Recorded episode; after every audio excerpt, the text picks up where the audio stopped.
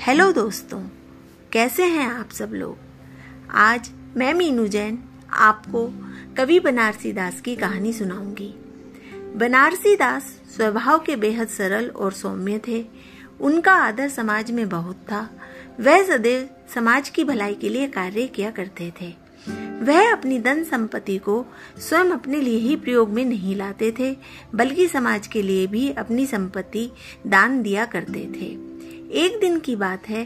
वह खाना पीना खाकर विश्राम कर रहे थे। अचानक उन्हें धीरे धीरे बात करने की आवाज़ सुनाई दी। उन्होंने देखा तो पाया कुछ चोर उनके घर में घुस आए हैं। उन्होंने उठना उचित नहीं समझा। वह यथास्थिति अपने बिस्तर पर लेटे रहे। चोरों ने सोचा कि वो गहरी नींद में सो रहे हैं तो उन्होंने पूरा घर कंगाल लिया। गहने तथा महँगी चीज़ों को इकट्ठा करके चादरों में बाँध लिया। कुछ घंटे की परिश्रम में उन्होंने अच्छा खासा सामान एकत्रित कर लिया। जब वहाँ से चलने की बारी आई तो चोरों से वह सामान उठाया नहीं गया, क्योंकि सामान का बोझ काफ़ी बढ़ गया था। काफ़ी देर मशक्कत करते देख बनारसी दास बोले, मैं इसे उठाने में मदद करूँ? यह आवाज़ सुनकर चोर स्तब्ध रह गए। उन्होंने तो सोचा था कि घर का मालिक अभी गहरी नींद में है, जबकि वास्तविकता कुछ और थी। बनारसी दास बोले, यह सभी व्यर्थ की वस्तुएँ हैं। भौतिक हैं। यह मेरे लिए ज़्यादा मूल्यवान नहीं है।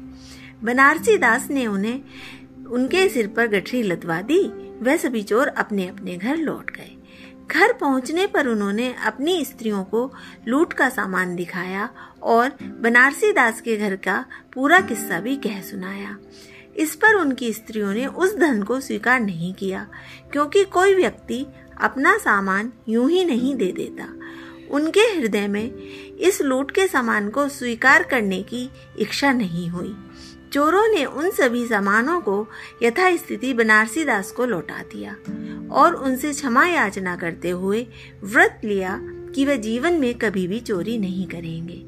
तो मित्रों, इस कहानी से हमें शिक्षा मिलती है कि चोरी करना पाप है, भौतिक वस्तुएँ नश्वर हैं, ज्ञान से बढ़कर कोई और वस्तु नहीं है।